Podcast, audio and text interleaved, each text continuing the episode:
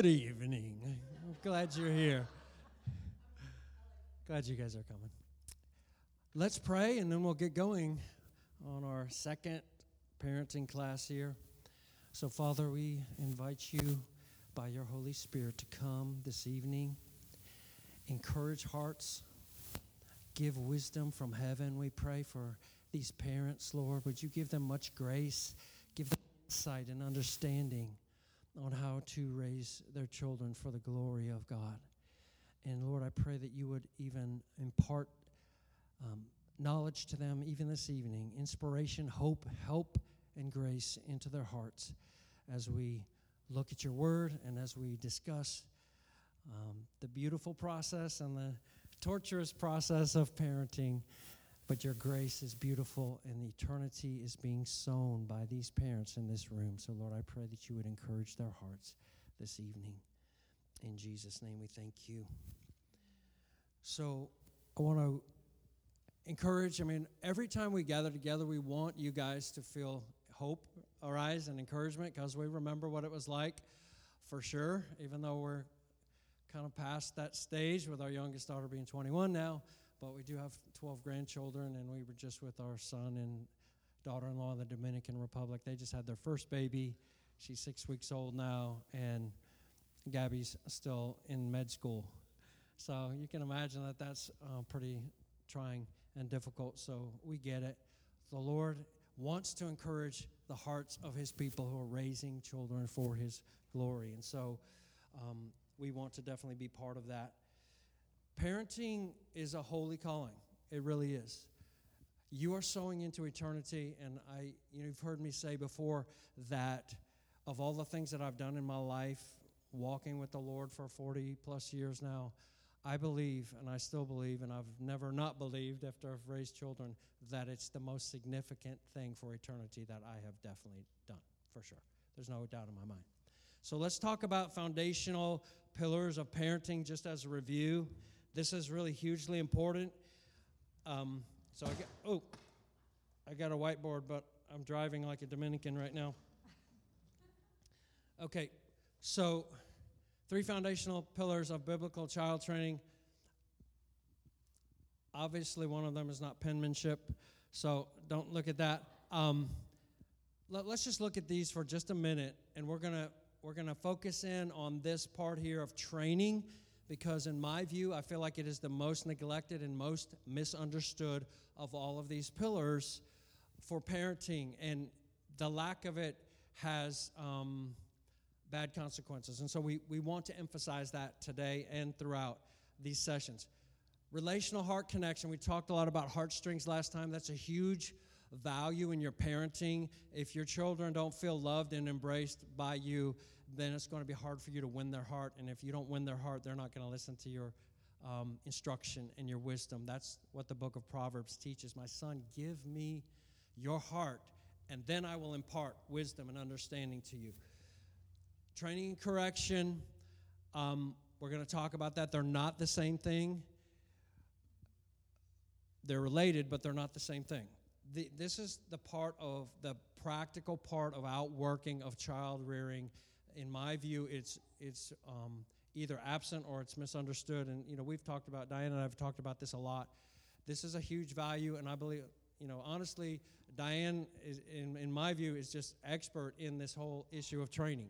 She did an amazing job with our children, very intentional, and it's had tremendous fruit in their lives. So we're going to talk about training. That's what we're going to emphasize this evening.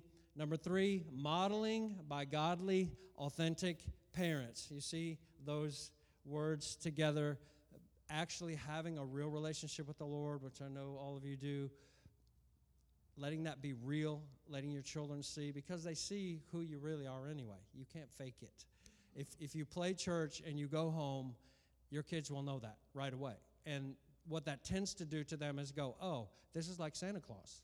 This isn't really real. This is a game we play because this is what nice people do. We go to church and we say, I love you, Jesus, but then we come home and we watch all kinds of worldly junk on the TV. We use foul language. We, you know, are angry. We live in a way that is inconsistent with our profession And that's always a fail. Children's hearts naturally, intuitively pick up hypocrisy and it turns them away. And so we just have to, it's okay to not be perfect. Look, there are exactly zero perfect parents in the human race. Exactly zero. So you and me aren't in that group, but it's not a fail to not be perfect. It's a fail to not admit your imperfections to your children. So if we're authentic in the way that we deal with our own failings, even if it's with our children and the discipline that we um, do with them, it's okay. You can pull out those, those wounded areas and you can fix it when we apologize and repent. You know what? One of the things that we need to model in a godly, authentic way is repentance to our children. You go, I'm so sorry that I said that with such a sharp edge. I was wrong. Will you forgive daddy? They're like, Sure, I'll forgive you. They're the easiest people to repent to in the world. So start when you're little and you can repent to them, and that teaches them. It's okay to make mistakes. What you do is when you make them, you just repent. That's a great lesson. So we want to talk about what training means and, and how to do it. I want to just oh, use a scripture foundation here because that's my passion. Ephesians 6 1 through 4. We're going to look at that. And I really want to um, allow Diane to have as much time as she wants to share examples of what training looks like and how to implement this because this is so important. Ephesians 6, verses 1 through 4. I'm going to read those verses and then I want to make just a few points from them, four points, as a foundation for what we're going to talk about today. So, children, obey your parents in the Lord. Notice the phrase in the Lord. That's important. That's how this whole passage starts out. For this is right. Honor your father and mother, which is the first commandment with a promise, so that it may be well with you and that you may live long on the earth. Fathers, which I believe would include mothers as well, obviously, but fathers are mentioned because they are the ones with authority in the home. Do not provoke your children to anger, but bring them up in the discipline and the instruction of the Lord. So many translations for the word discipline there use the word training. And I'm going to I'm going to share with you the meaning of that word because it's really important because there's two different ideas here that are related and connected, but they're not the same. Raise them up, bring them up, rear them in the discipline or training and the instruction of the Lord. So let me make these four points from these verses. Number 1, Christian child rearing is first about God and second about the child. How do I know that? Because the passage starts out with in the Lord in verse 1, and in verse 4, it says the instruction of the Lord. And so those are, those are the brackets that are around this passage. Raising children as believers is all about Jesus. It's not about maximizing my child's earning potential. It's about Jesus being formed in them and about God getting what He wants. That's what child rearing is primarily about. But when we do it well by that grace of God and by His help, then our children are blessed. Um, second point, verses 2 and 3, is just that. Christian child rearing is God's primary way to rightly align children to Himself so that He can bless their lives. Let me say that again. Christian child rearing is God's primary way to rightly align children to Himself so that He can bless their lives. Here, Paul quotes the fifth commandment. Do you know in the Gospels, Jesus quoted this same commandment five different times? It's an important concept to the Lord. Number three, this is verse three.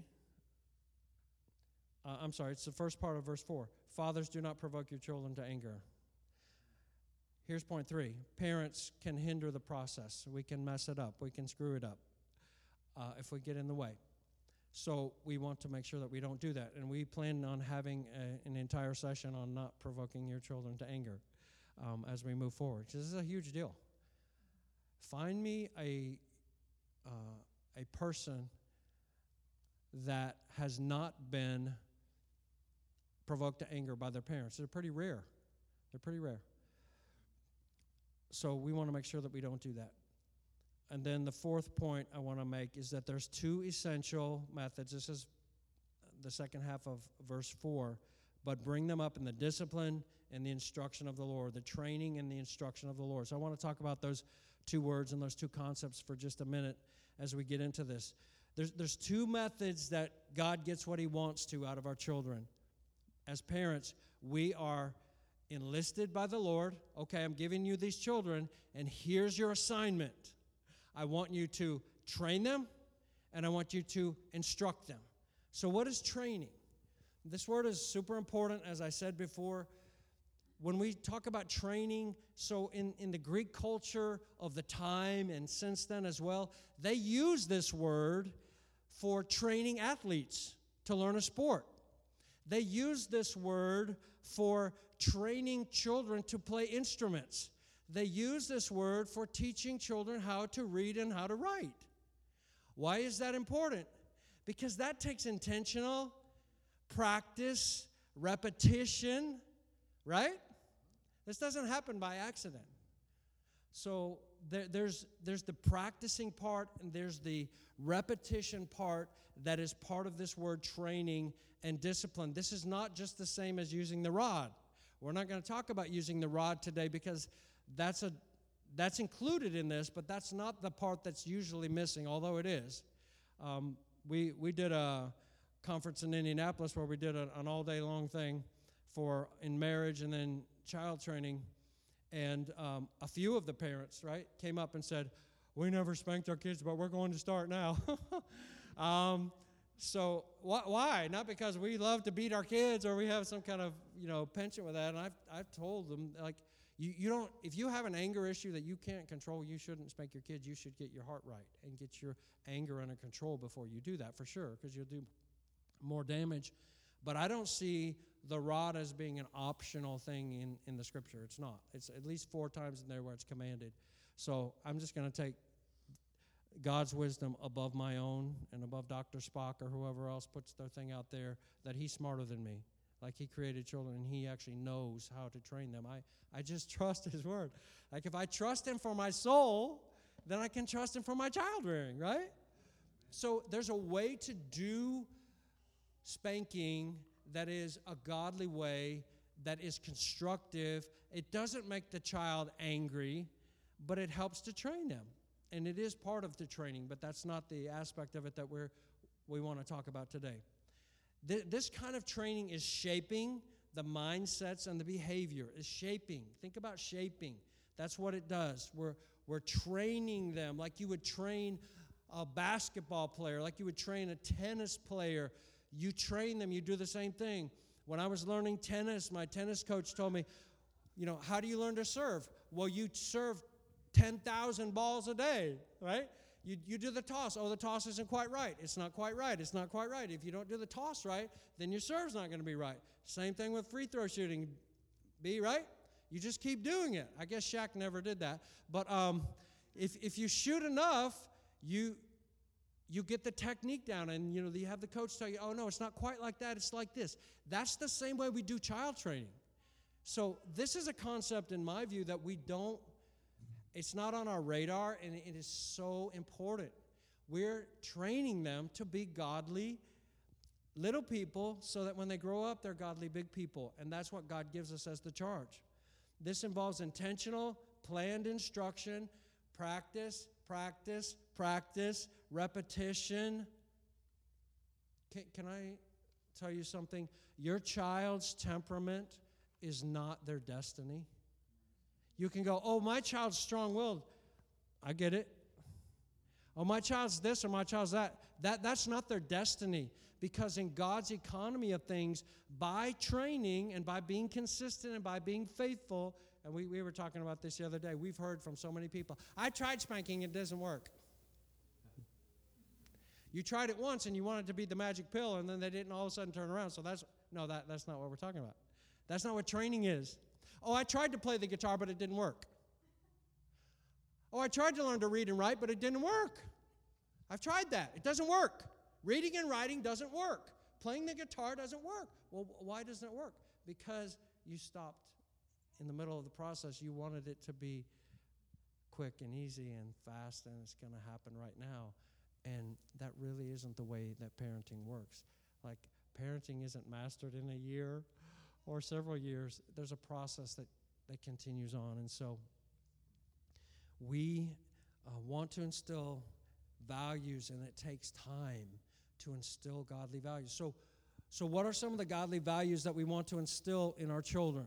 I'm just going to give a couple, and then I want Diane to begin to share and talk about this concept of, of training. So important. Um, the first value, and, and these correspond with, with the first two commandments, okay? So these are values that we're instilling in our children.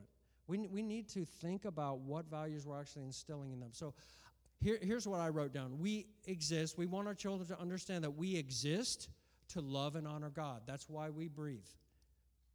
This is a Christian worldview. And so this is such a gift to children to understand that they're not actually the center of the universe. What a gift that is, because they're going to find out sooner or later, right? But, but if they can find out sooner, you, you, you can't be a disciple of Jesus and think that everything is, is about you. You can't do that. And so we're actually training our children to have the character to follow and to love Jesus and to honor him in the way that he wants them to. When we were in the, the DR, I don't know if you've heard the name Jordan Peterson, but he's, a, he's like a, a, a seeker after the Lord, but he's a brilliant guy. He's got his doctorate. He taught in Harvard, um, psychologist kind of guy. But like he's, the Lord is rocking him now. There's YouTube videos of him talking about the Bible and talking about Jesus and bawling his eyes out. you know, he's like, there's something so special about the Bible. It's so amazing. Like it's like this is a Harvard professor, and so it's pretty cool to see the Lord um, rocking him like that. But he made this statement in, in one of his podcasts, and we were talking to our son about it, and he mentioned it. He said, The goal, what parents need to accomplish is that they need to train their children to be socially adaptable. What's the word that he used? Acceptable. Socially acceptable by the time they're four years old.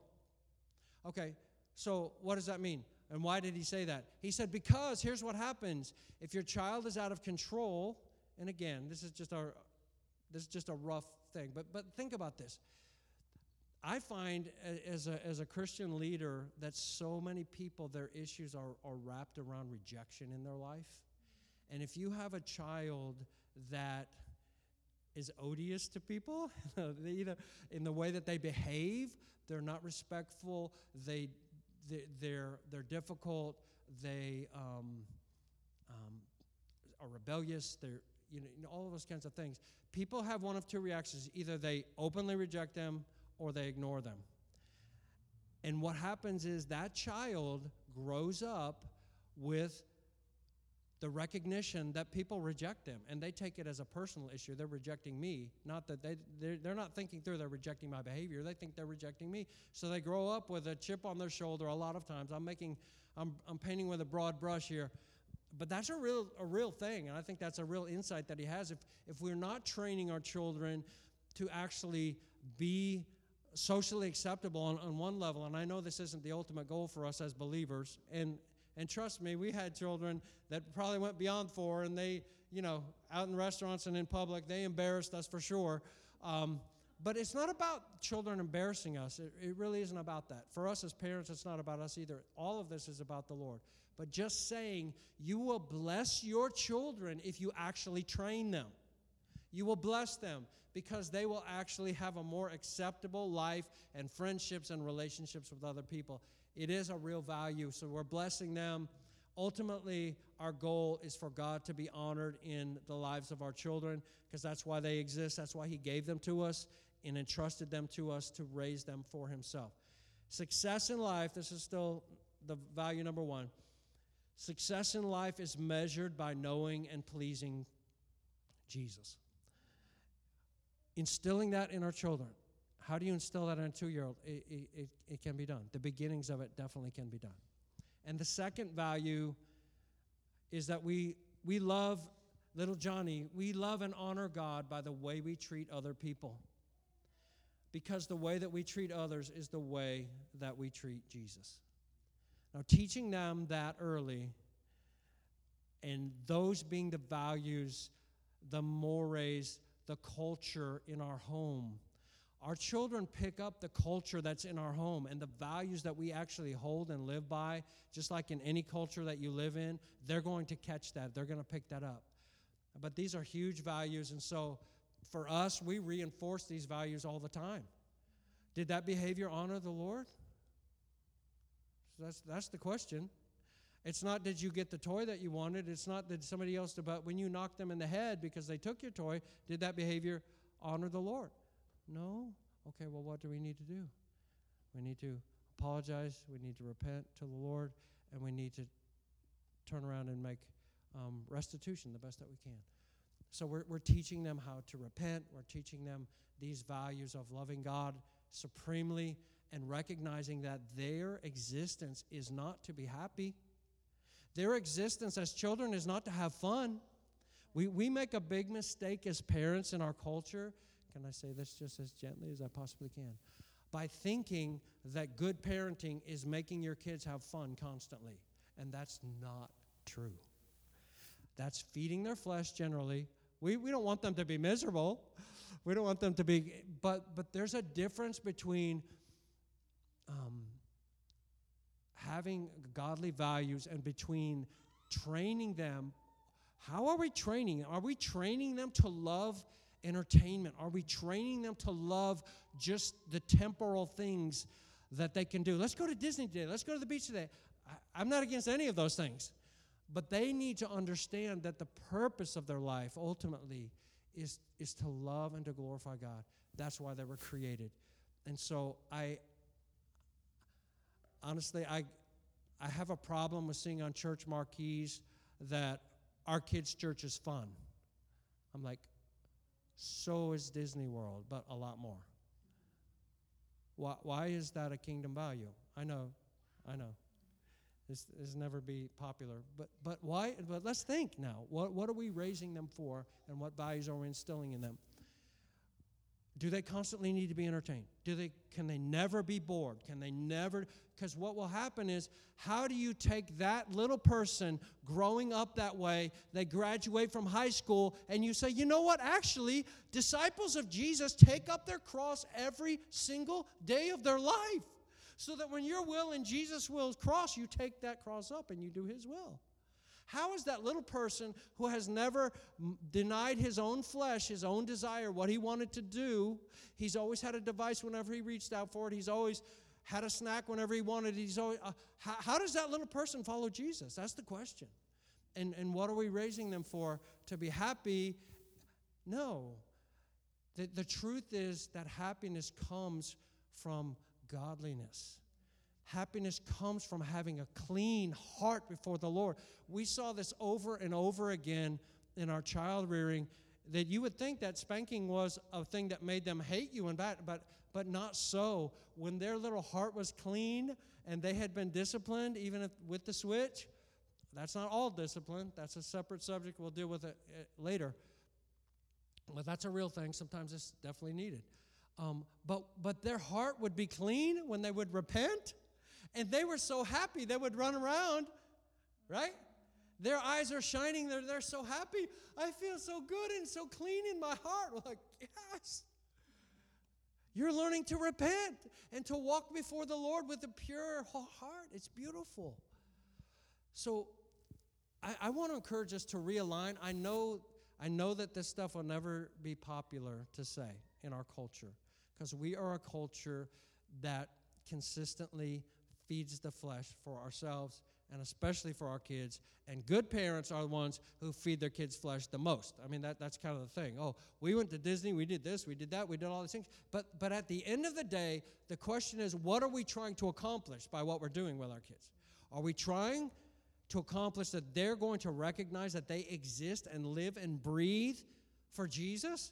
Like, I, we can talk the language of radical Christianity as parents, but why don't we talk that language to our children too? We want them, we think magically when they cross a certain age that they're going to automatically go, Oh, I just want to give my life for Jesus and go on the mission field. Not. If, if you haven't learned to do the hard things when you're three years old, four years old, five years old, then the likelihood is you're not going to learn to do the hard things when you're 18 years old, 19 years old, 20 years old, because you've already trained yourself to default to what's easy, and that's not discipleship. It really isn't. Um, you think this message will win any awards for being most popular? No, but it's real. We need to hear this in the West so much. We need we're desperate to hear things like this and to make us think through again. I'm not saying we never had fun. We had tons of fun. Mm-hmm. There's all kinds of times when I'm on the floor and my kid, all my kids are piled on top of me. There was a, a, while there where all seven of my kids would be on my back. Come on, walk, daddy, walk. You know, I'd be like the horse. I'd go as far as I could, and then boom. So it's not that there isn't fun, but that isn't the goal. And they understand what we're doing here is not to try to maximize our fun, which is mostly about feeding our flesh, but it's to honor Jesus with our lives. That's why we exist. Yeah, Barry, do you remember um, sitting the kids down? And Just, I just thought of this because you know, just saying how following Jesus, like that's the goal loving Jesus. That's the absolute goal. That's the supreme goal. That's the one thing we're going for. That's the focus of every day. And, you know, our kids, like, as they get older, they feel the pressure of the culture of the world. Like, it's all about being successful. And it's all about how much money I make, you know, like that. And God blesses people with money. Praise God, He does.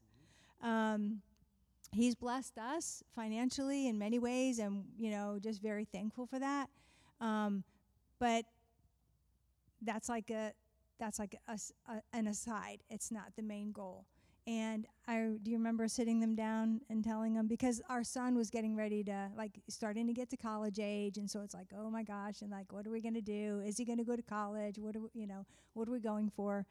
And um, Barry sat them all down and he said, I just want you to know that what will make me more proud of you than anything in the world that you could ever do is for you to be a great lover of Jesus. He's like, That is what I want for you. Whatever God calls you to do, I want you to do it. Maybe He's going to call you to do something great and serve Him in some special way. He said, But maybe He want maybe Jesus would want you to be a garbage man. He said, And if you are a garbage man, and you love Jesus with all your heart, I will be so proud of you. Do you remember that? Yeah, I do. That, that's that's real though. Um, I was raised by my parents with the whole thing of get educated so you can have a great job. I'm not saying there's anything wrong with that. Hear hear hear the whole part. Like I had my own business as an entrepreneur, and um, the Lord blessed it.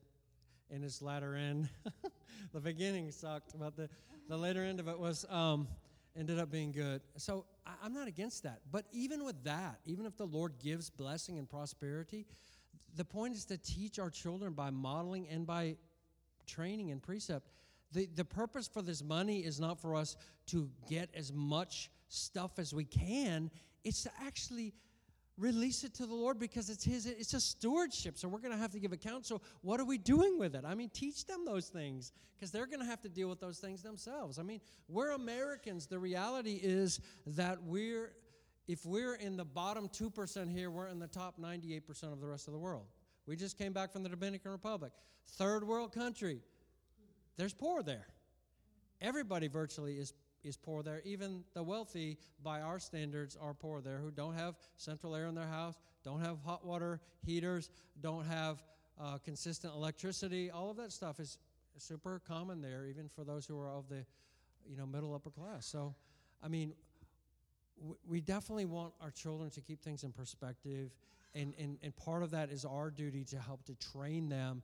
And look, the reality is kids see what their parents delight in. You can't hide that. Your kids will see what you delight in.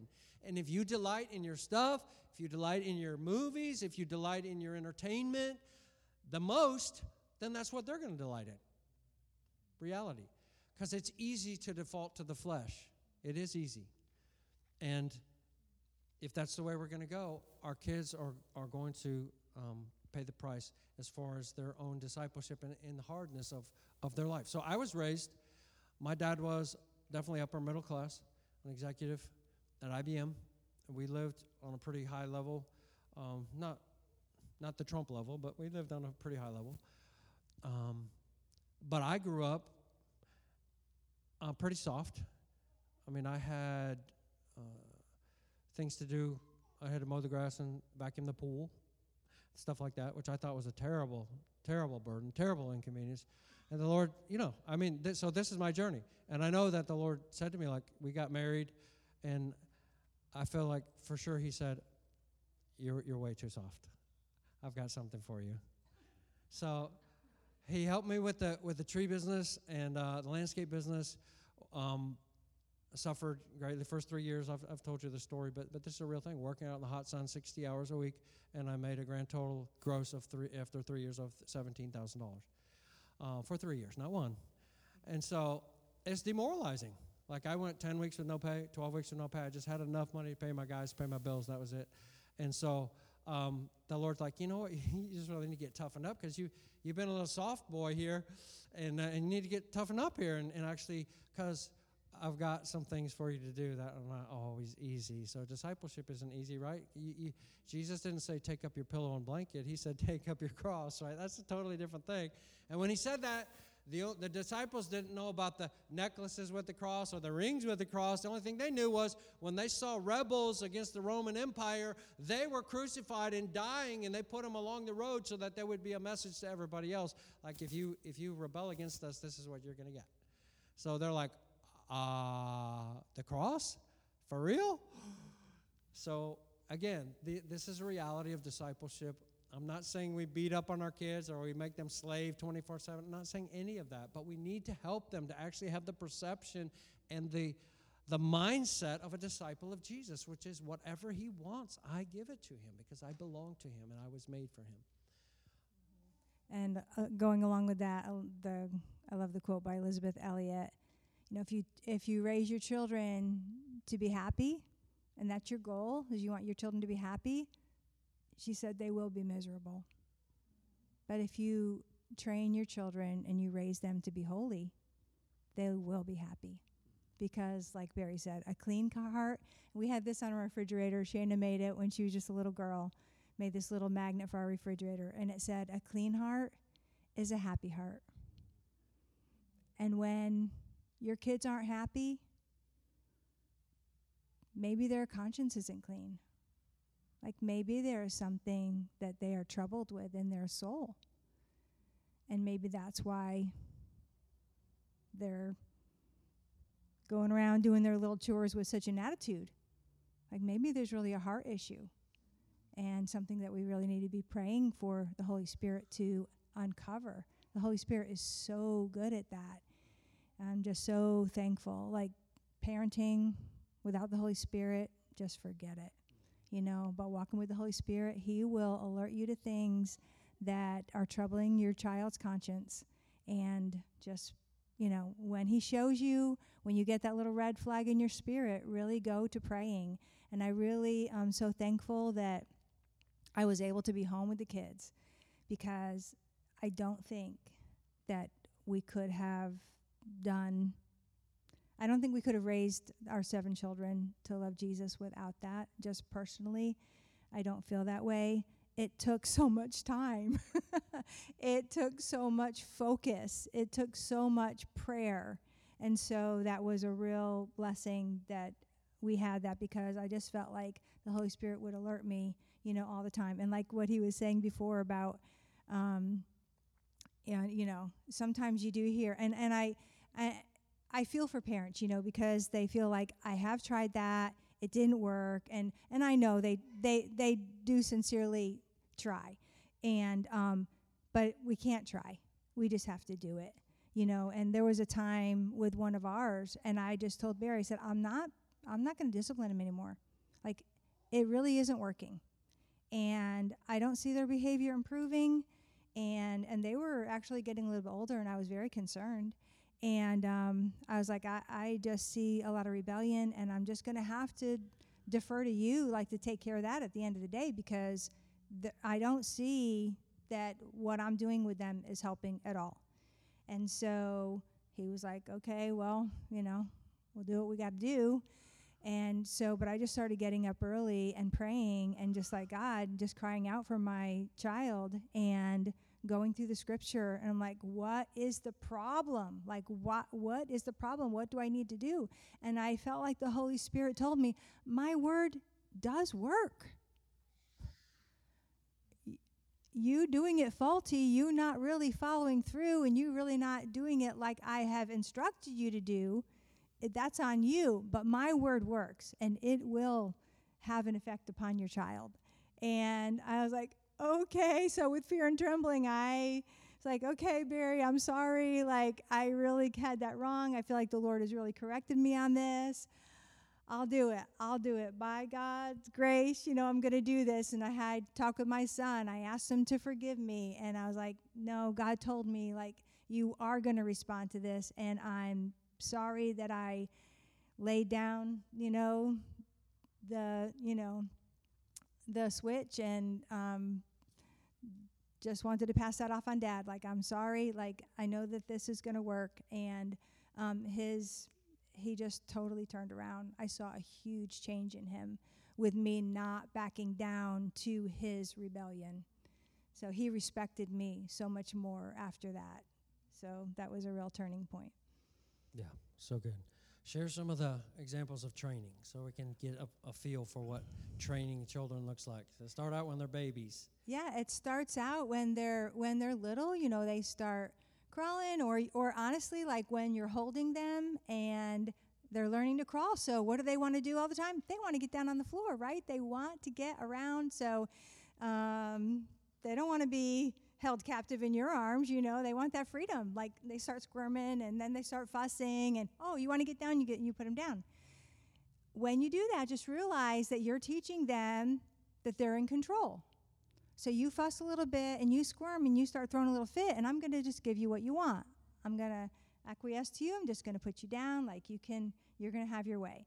So just teach them, no, you're not getting down right now. Mommy's holding you and you realize, okay, I know they want to go down, so I'm not mean, but I do want to train them.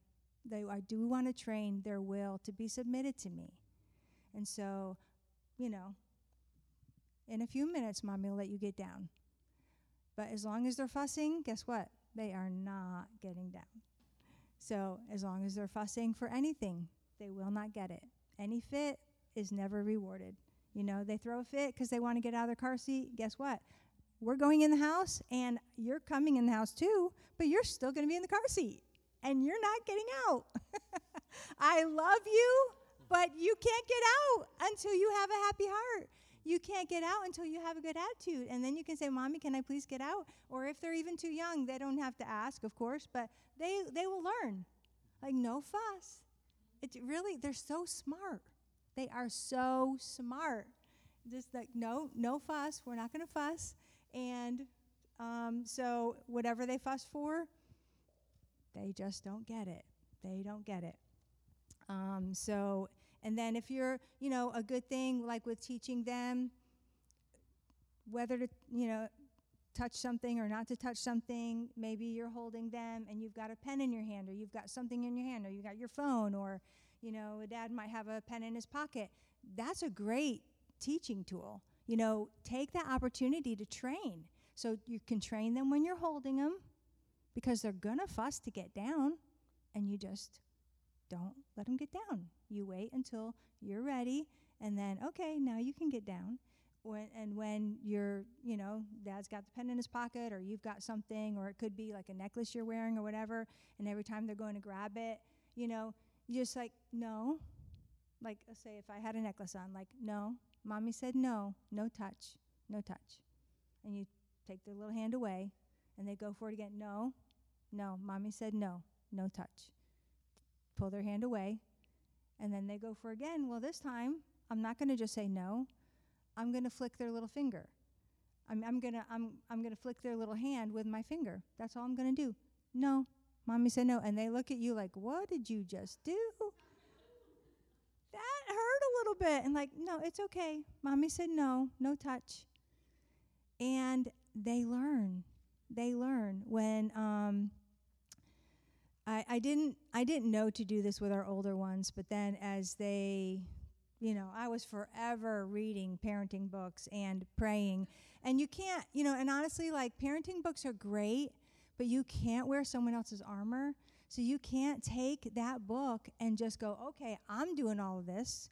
And even what we say, you you have got to go to the Holy Spirit and you have to ask him to show you and to give you conviction because you can read a book and it'll help you for a little while. You might change some things in your house and change some areas of discipline for a little while. But if you don't have conviction from the Holy Spirit, it won't last. And it won't be long before you're back to doing whatever, you know, your children are getting out of control again. So it really does need to be taken to the Lord. But I was forever reading um, child training books, and I forgot where I was going. Um, anyway, um, with the yeah, flick them, yeah, when they're babies. And then, so then I had read about, you know, putting your babies on a blanket, like when they start crawling or when they can sit up. And maybe you've got your phone there or you have another object there that you don't want them to touch. Will you just start training them? Putting them on the blanket, here's all the toys you can play with, and then you put your phone down or you put a bowl of candy down or whatever it is that you don't want them to touch. And every time they go for that, first of all, you establish that they're not allowed to touch it. That's firmly established. That's no. And, you know, some parents want to smile when they say no. Um, I didn't usually. I got a little stern. I'm like, no, that's no.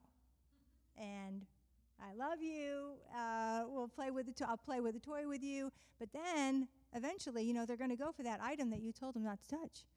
And you just flick their hand. Honestly, that's all you have to do. If you do that consistently when they're babies and you train them to listen to your voice, they're to they're to they're to get it. And they're not they're not they're to stop going for that object. It won't be long. And then they're crawling.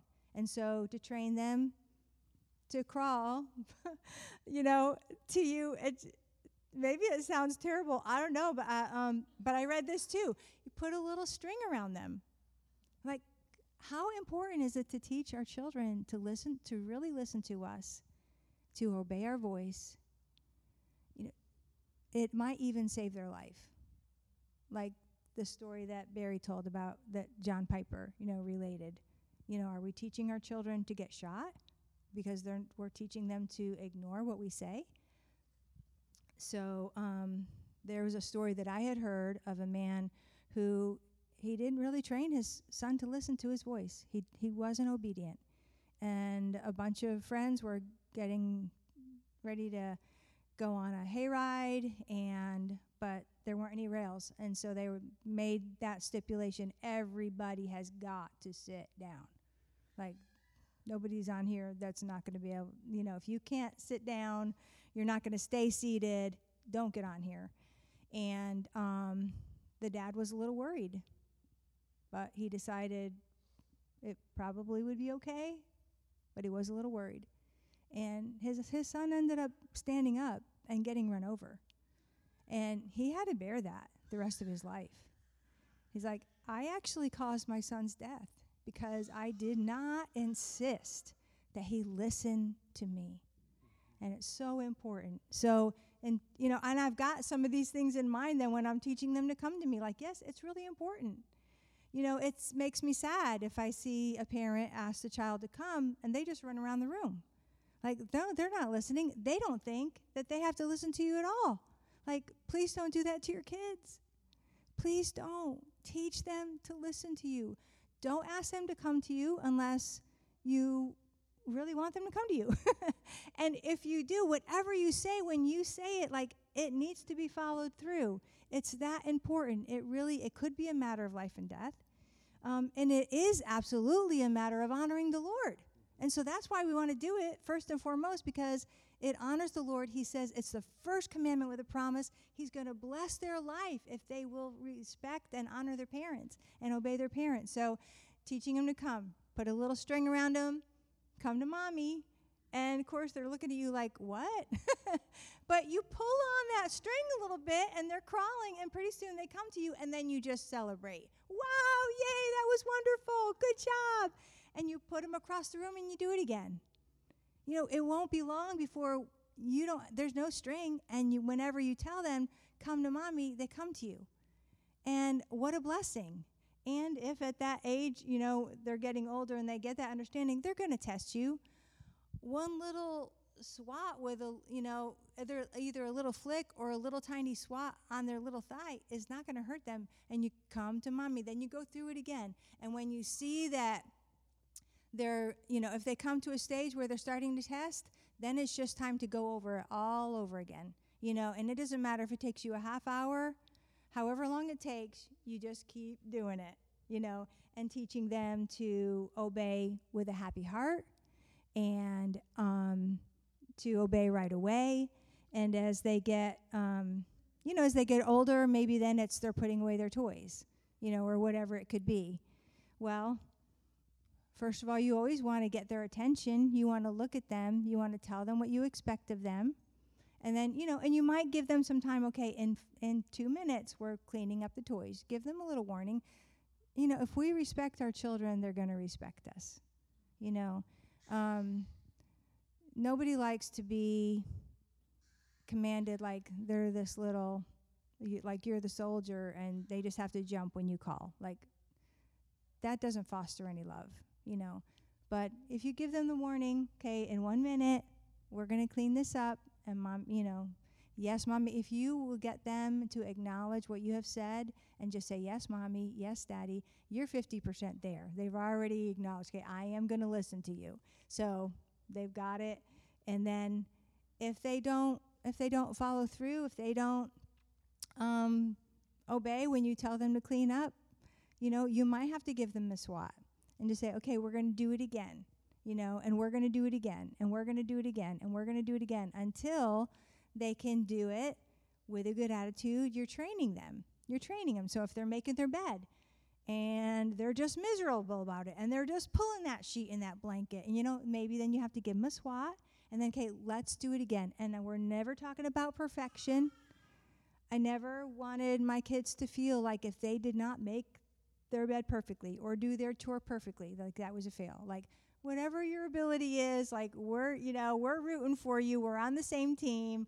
Let's, but let's do it again. Let's try to get it a little bit neater this time, and we're good. You know, it's just um, we would do that, and then um, one particular story I think Barry wanted me to tell was um, one of our sons taking, and it wasn't Brennan, just so you know, but um, teaching him to take the trash down, or asked him to take the trash down, and he just really copped a terrible attitude. He grumbled and complained, and he just threw himself around the hole to walk down the driveway and shoved it there, and then he walked back and still had this attitude. I'm like, you know, no, it wasn't Brennan.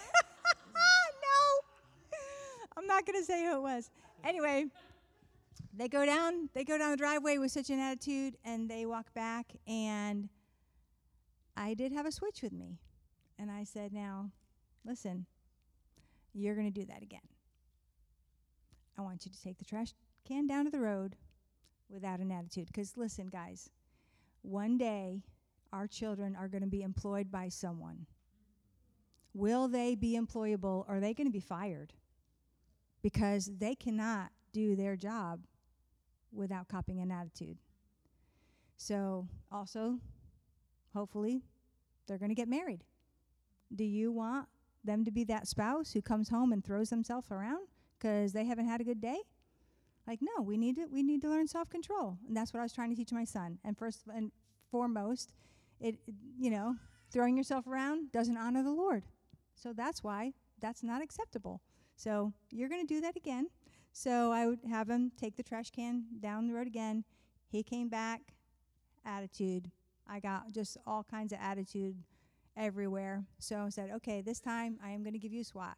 Swat, one swat, go do it again. Go get the trash can, bring it back up to me, and you're going to take it back down again. So this is like the third time.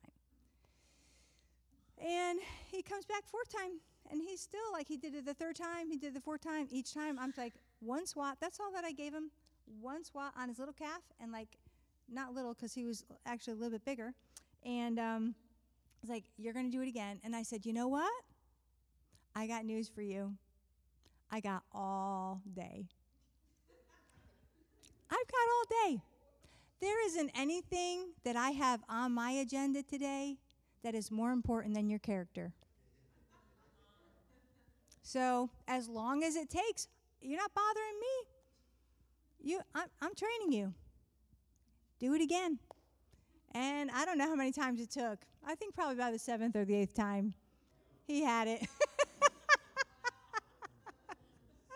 I was like, I can be, I can uh, be pretty stubborn too. I was like, no, I'm not giving up. Your character, it, I mean, just think of what I'm saying to him. What would I be saying to him if I let him have that attitude? What kind of a husband would he be today? You know, what kind of, you know, what kind of an employee would he be?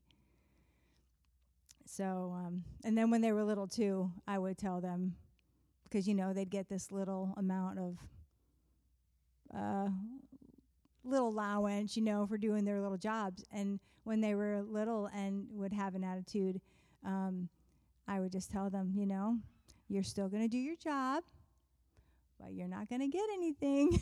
they, they didn't get a whole lot anyway, but I was just like, no, because that you're that's not employable. And my one of my jobs is to raise you to be employable, and that's not like having an attitude when you're doing your job. Like, no, you're still going to do it, but you're not getting any reward for it. So, um,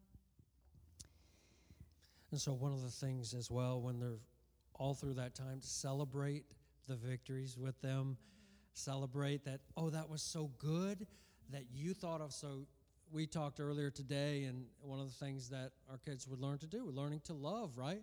With they went to the, the jug of tea, which was the precious to me, so my kids picked up that same love for oh, iced they tea. all love their sweet tea. Yeah, and so they would go there, and if there was only enough for one glass, then they literally got to the place where on their own they would go, Does anyone else want some iced tea before I take this? And we're like, That was so considerate of you to ask that.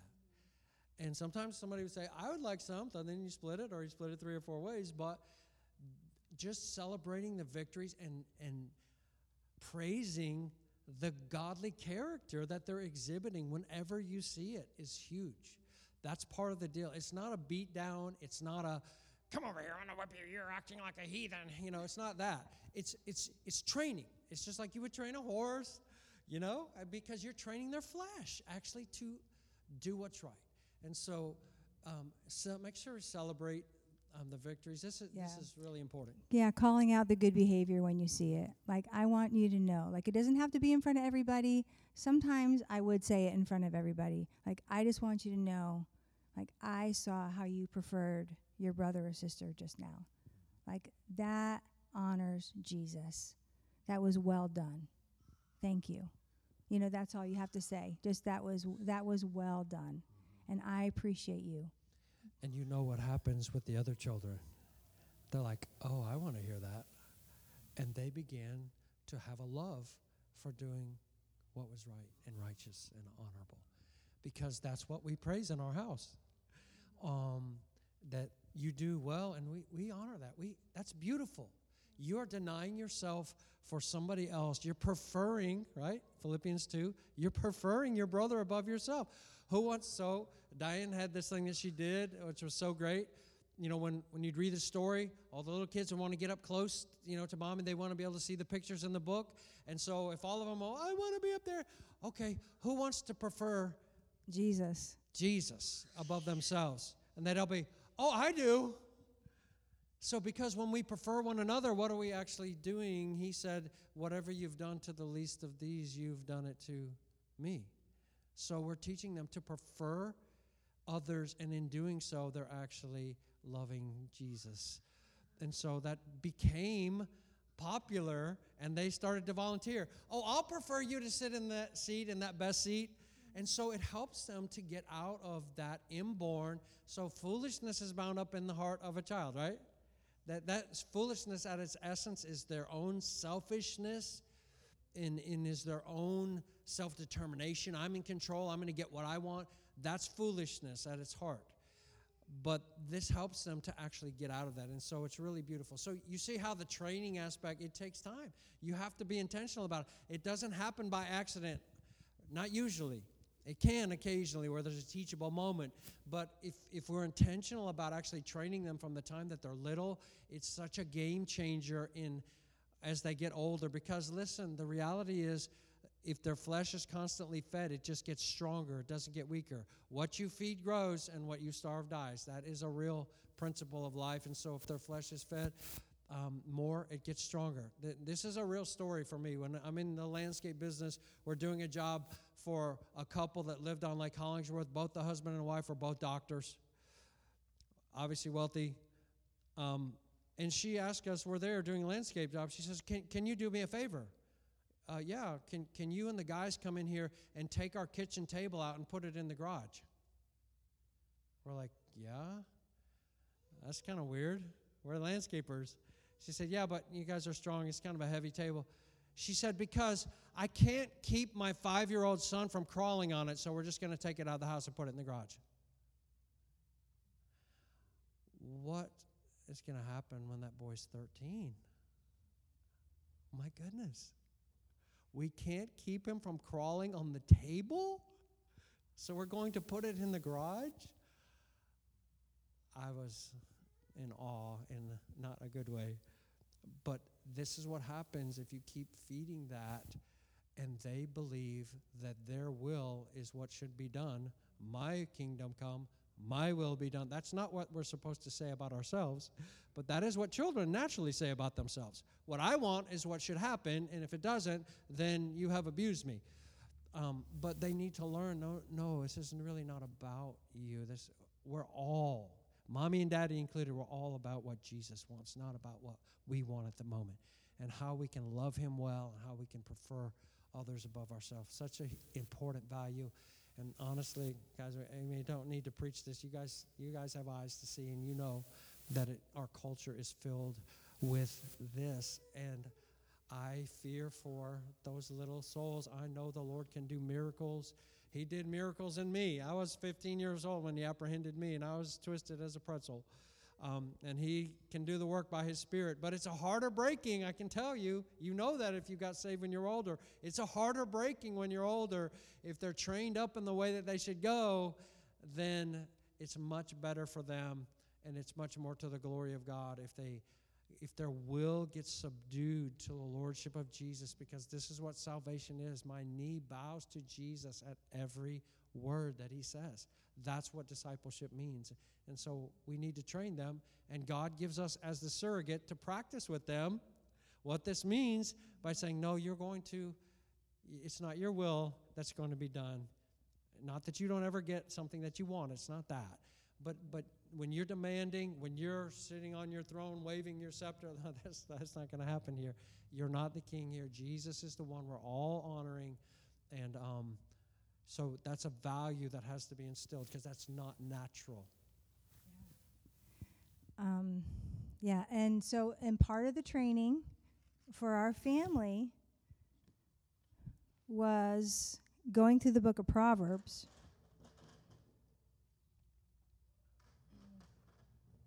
And this is just a little snapshot.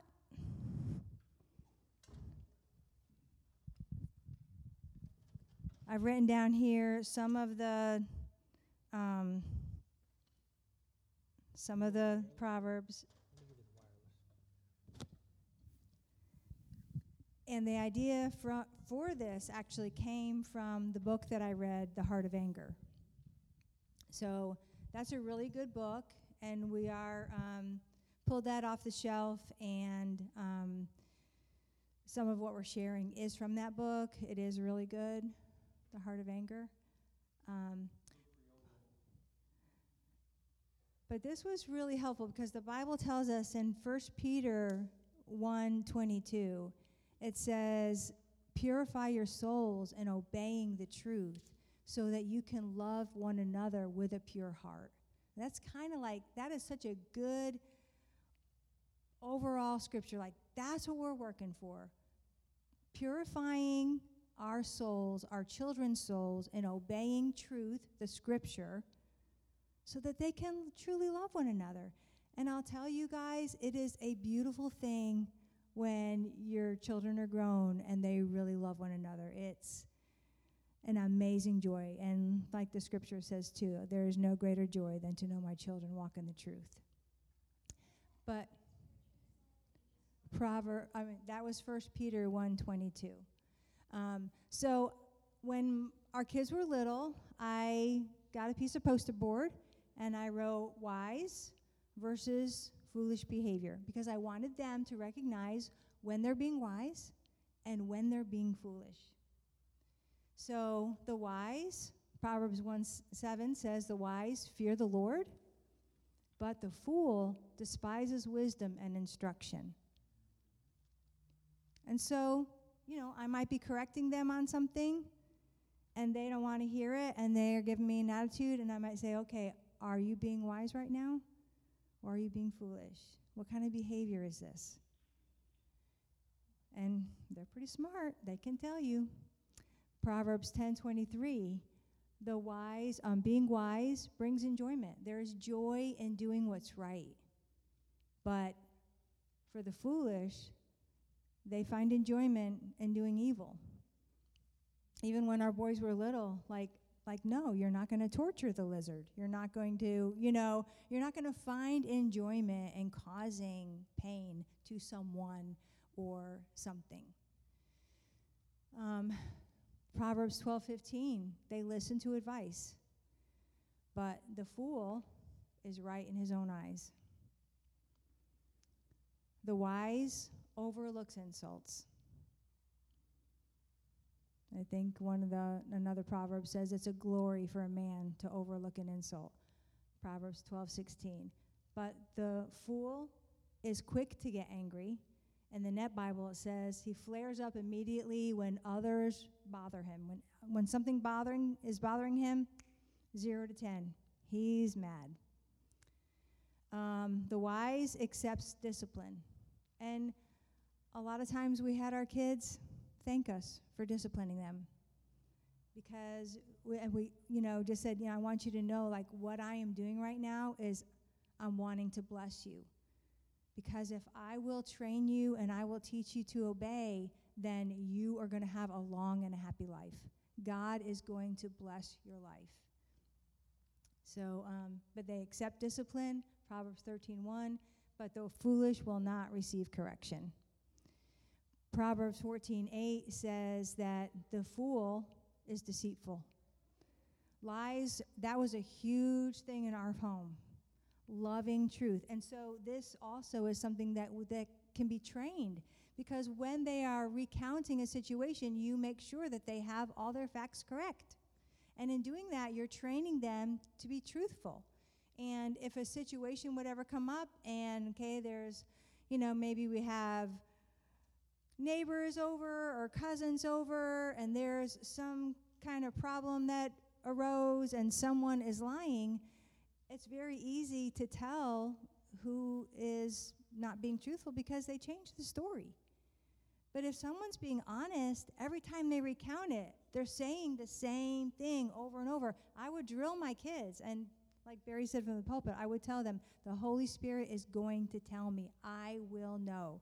Like you you need to fess up, you need to own your sin because the Holy Spirit is going to tell me. And I told them like there's nothing that you can do that's going to get you into more trouble than lying to me. Like, no. And why, why was that so important? Because I don't know where it is, Barry knows. I think it's in Thessalonians, but it says that those who don't have a fervent love for truth will believe a lie and be damned. Well, I do not want my kids damned. So I was going to make sure that loving truth was a huge value and that we all valued that and we all did that. And that meant sometimes I had to confess when I did something that wasn't right. I had to be honest with them. We have to model this. Um, so then Proverbs 14 6, the wise, they're cautious and they will turn away from evil. But the arrogant, but the fool is arrogant and careless. And so sometimes too, like I think we just need to be really careful with our entertainment, with our gaming, all that stuff. We want to turn away from evil.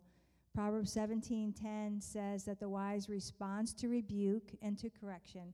And I would tell my kids, I don't know a proverb which where this is exactly, but there is a proverb that says a word to the wise is sufficient.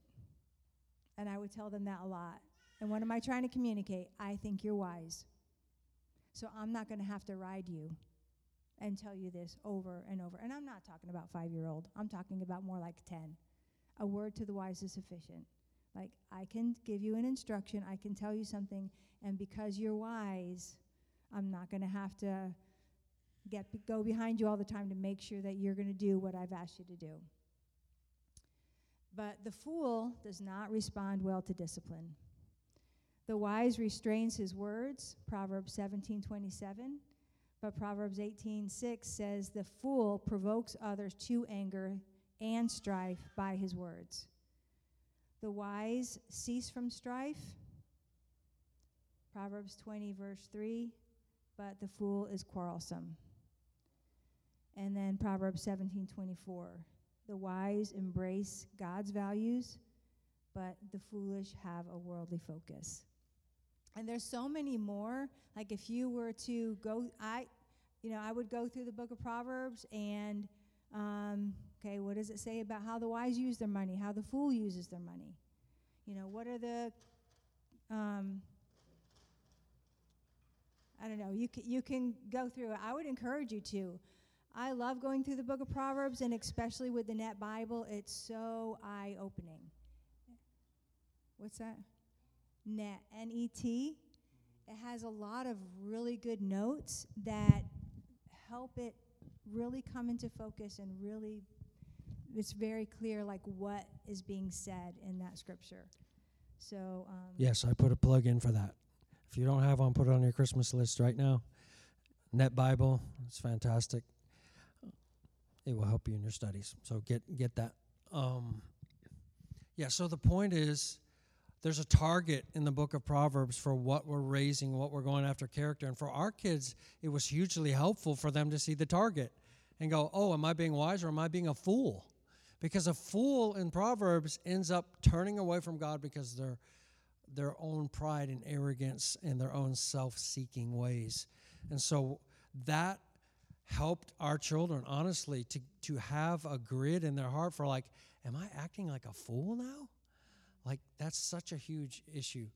Um, he, here's the deal: we're either going to raise wise children or we're going to raise fools in order to raise, raise wise children, there has to be intentional training. All you have to do to raise a fool is just to leave them to themselves, and they'll be a fool. Because a child left to himself, Proverbs 29 15, will bring his mother to shame. And what does that mean, being left to himself? That he's left a, latchkey kid? No, it means that he's without discipline and training from his parents. That's what it means. So that's not um, that's not where we want to go.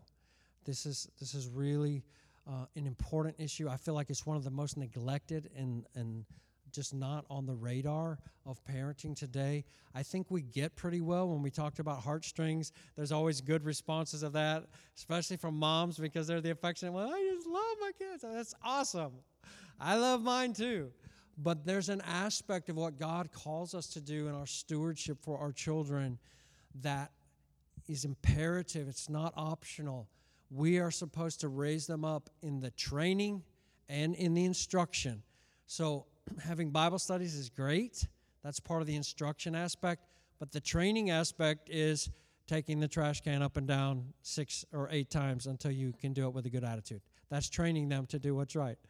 And um, it has, something happens in their heart when they're trained like that. It's not being mean. I know everything today is abuse, right?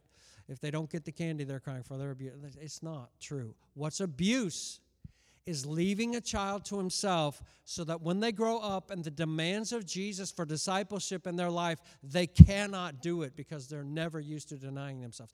That's abusive. It's abusive when children are raised to where they can't keep a good relationship because they're so consumed with themselves and their own pleasure and their own desires that they can't get along with anybody. That's abusive. It's abusive when you have a child who can't hold a job because they're just a jerk and they won't listen to instruction and they always know better than the boss. That's abusive. Abuse is not training your child and giving them a SWAT and helping them to have a little sting to learn that that's not the right way to go. Actually, there's a better way. That's loving, and God says it is. He says to not do that is actually hating. So the world's mindset on all this is completely 180 degrees wrong. Um, again, I get the anger issue. The problem that complicates all this is that so many children were raised with angry parents that now there's a total aversion to that, and I understand that. But the answer is not to throw out the baby with the bathwater. The answer is to be a disciplined parent and to follow the instruction of the Lord because He knows what's best for, for children. So, gone a little bit over, but do you guys want to take a quick break and do you have any Q and A, or does anybody need to run to the bathroom real quick? You want to take a five minute break and then come back and do some questions, or what would you like? It's eight thirty.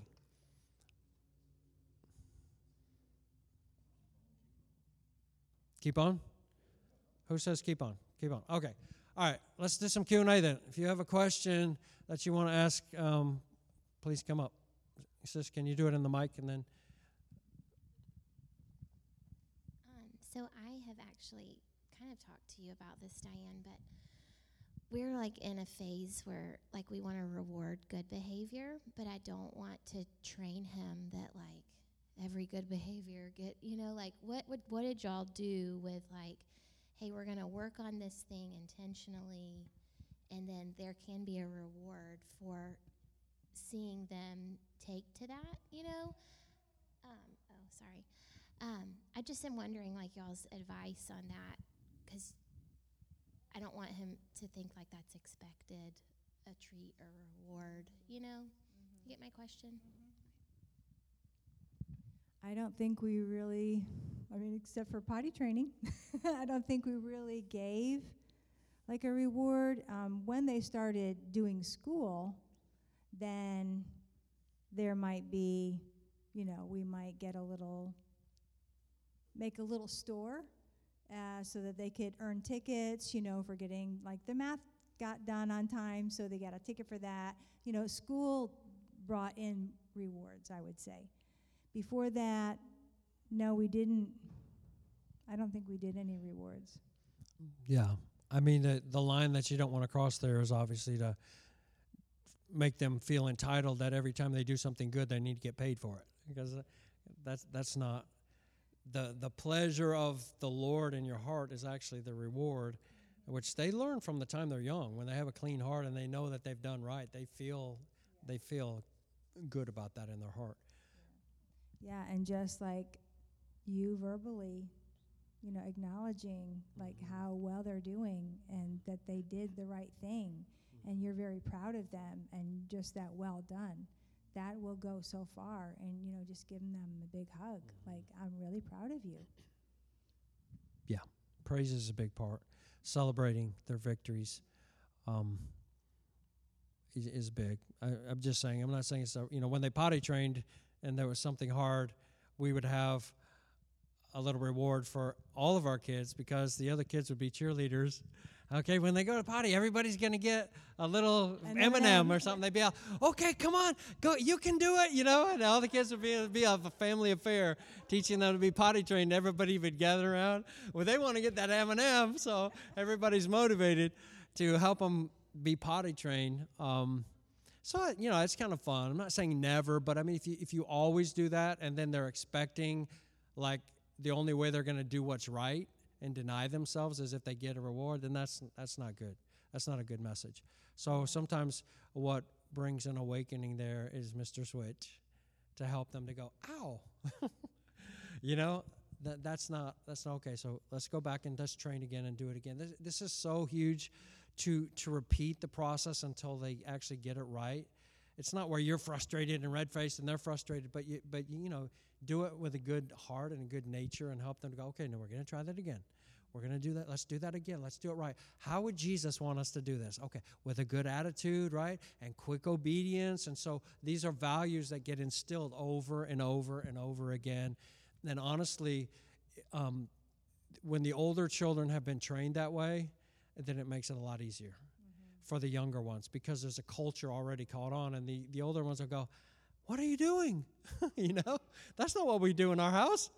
So it's really helpful to have a culture developed um, that way. Yeah, and I was just gonna say, like, and when you're going back and redoing the training because you're working on the good behavior, every time you have them redo the behavior and they do it right, there is that little groove in their brain that's deepening and getting stronger for the right behavior every time. Uh, there's a book that I read, Emotional Intelligence, and he said that. Um, you know, your child's your child's temperament is not their destiny. Have them redo the good behavior. Have them redo it and redo it and redo it. And every time you are strengthening them to do what's right. And I thought that was so good. And also, like, you know, sometimes parents think, okay, well, we we have been trying to to correct and, and it doesn't seem to be working, but every time you insist on the correct behavior and you talk to them about it and you correct them, you are helping their conscience to be formed for what is right and what is wrong. You know, so we don't want to sear our children's conscience by telling them what is right, but then we don't mm-hmm. we don't hold them to it. Right. We ignore the wrong behavior. Well, what are we doing? We're helping our children to sear their conscience. And how are they going to know the Lord if they sear their conscience? Yeah, this is such an important issue in today's world. I mean, we see it constantly. We we don't point a judgmental finger because we know it's hard, but honestly, it's it's so common for parents to tell their children to do something and the children not do it, and that's the end of that game, and and that is reinforcing in the child that they don't have to obey you, and so it just keeps getting harder and harder. So you have to pick your battles and know what what you actually is important to you and what's a value. But when you put it out there you you have to stand behind your word and make sure that that gets enforced. You can't say you know stop doing that whatever and then they keep doing it and you don't do anything. You're in their little brain it's going i don't have to listen. I don't have to listen to him. I don't have to listen to her because i'm gonna i'm gonna do what i want. And ultimately you know same thing if we count. One two do i have to count again? Two one two like you, we're Don't training count. them that they're not going to get any kind of discipline until we count to three, four, or five times, or whatever. You know, they, they learn what the boundaries are. And I, I will tell you this this is a real thing. Our children, just saying from our experience, again, put the caveat out there, we made lots of mistakes. We're not experts in any of this. We're just trying to share our experiences that have been helpful and things that we feel like really helped us.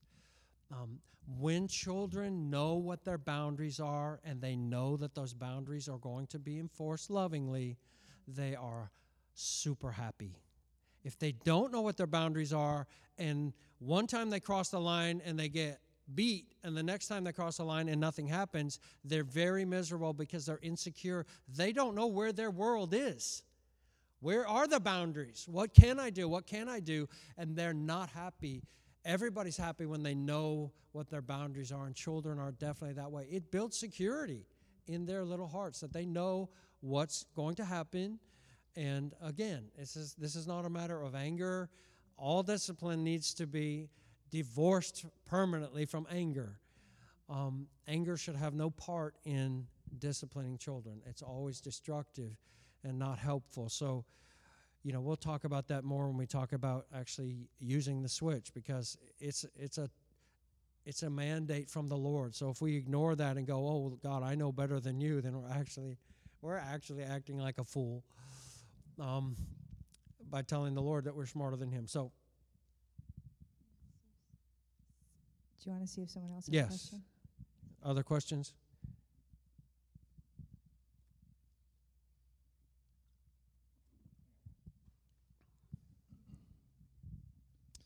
So, uh, uh, with kids kind of picking on one another.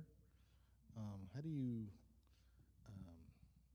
encourage them to to basically love one another rather than pick on one another? Because you know our kids will go through phases of that, and we always say, "Hey, th- that's your si- we have to love one another." So, any uh, suggestions there? Anything that's worked for you guys in the past?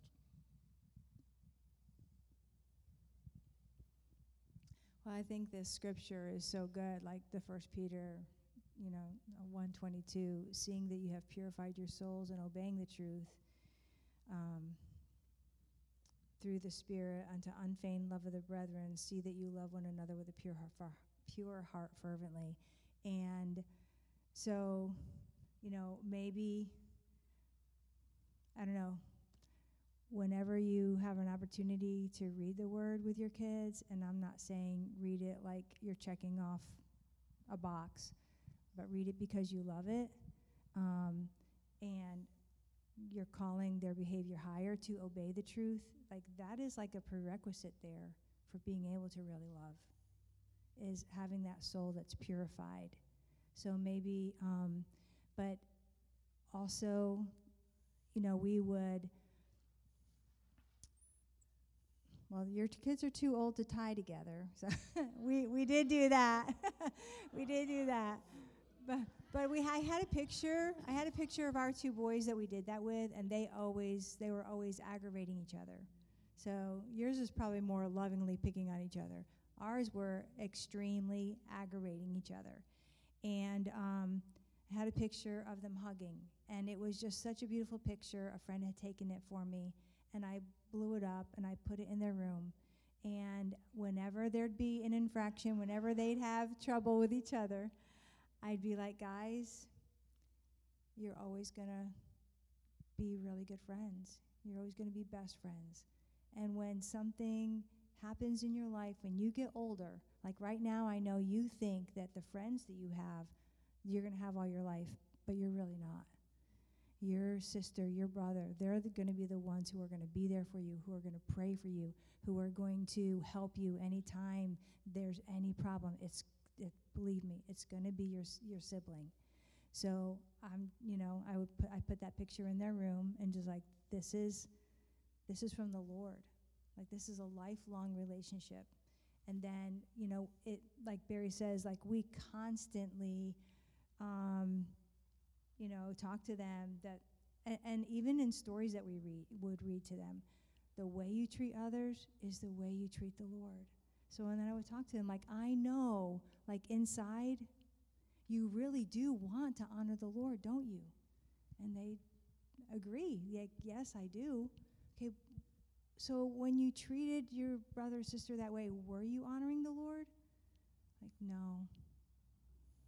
But you do want to? Yes. Okay. So we need to change that. I'm going to discipline you because you didn't you didn't honor the Lord and you you actually you treated that's how you were treating Jesus. You did that to Jesus. Realize what you did. You did it to Jesus. So you need to take a few minutes and ask Jesus to forgive you. And I'd give them their time and they'd come out and then they would make it right with their brother or sister. So we did that a lot, but we're constantly drawing, you know, whenever anything happened, okay, you you honored the Lord like you you really did that for the Lord. You mm-hmm. treated the Lord that way. or if it was, you know, they were having to get corrected, just realize like mm-hmm. you hurt the Lord and you need to ask the Lord to forgive you. So Yeah, that's why it's so. I mean, what we're trying to do as parents is work ourselves out of a job by them becoming accountable to their own conscience and to the Holy Spirit inside of them. That's what we want. And so to call them to that again, saying, hey, like, especially if they're older. So, no, we didn't switch our teenagers, okay? So, I mean, we'll, we'll talk about that. There's an, there's an age where you don't do that because then it becomes humiliating and, and shaming, and it's not constructive. So, uh, wouldn't recommend that. There's an age. I mean, I think the oldest we ever switched was maybe 10, um, something like that. But they, then, you know, by that time, if they have a conscience formed inside of them, you can call them to that accountability and say, like, you, you, You know the Lord. You you want to do him. I know that that's what your heart is. And so think about what you are doing in light of that. Like are you do you would you like to explain to Jesus like why you're treating him that way? I mean, that's a tough question, but it's it's the reality of what the word says. So I think at that point we're trying to when they're older, we're trying to call them to account to their own conscience and to their own knowledge of God. And that's the best uh, because ultimately when they get released, you know, when they're older, that's the hope and the accountability that they actually have accountability to their own conscience, which has been shaped, and to the Holy Spirit inside of them, which causes them to want to do what's right. So, um, if they're older, I would I would call them to account on that basis, um, for sure.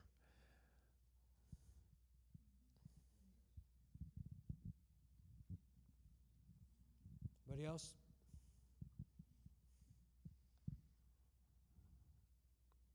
All right.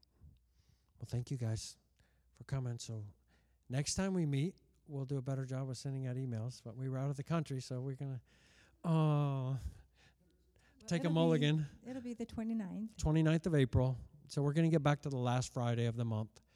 Um, we weren't in the country, so we couldn't do the last Friday, but April 29th will be the next time we meet at 7 o'clock, okay? And we'll, we'll do a better job of communicating and all of that. And will it be on anger?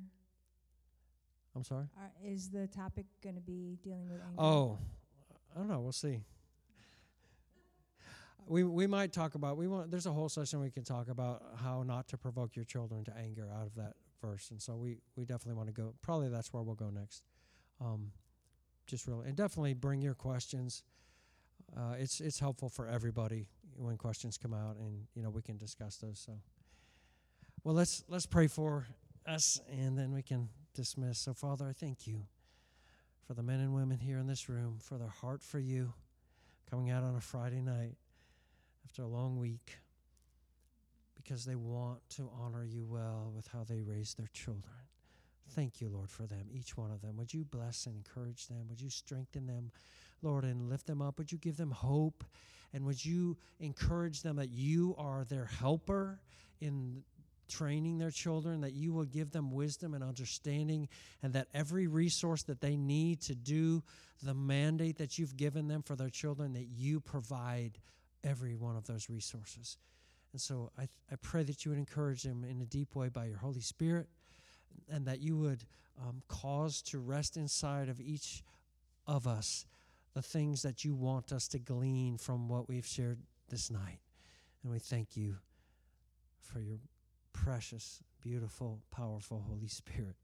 So grateful. In Jesus' name, amen. Thank you, guys.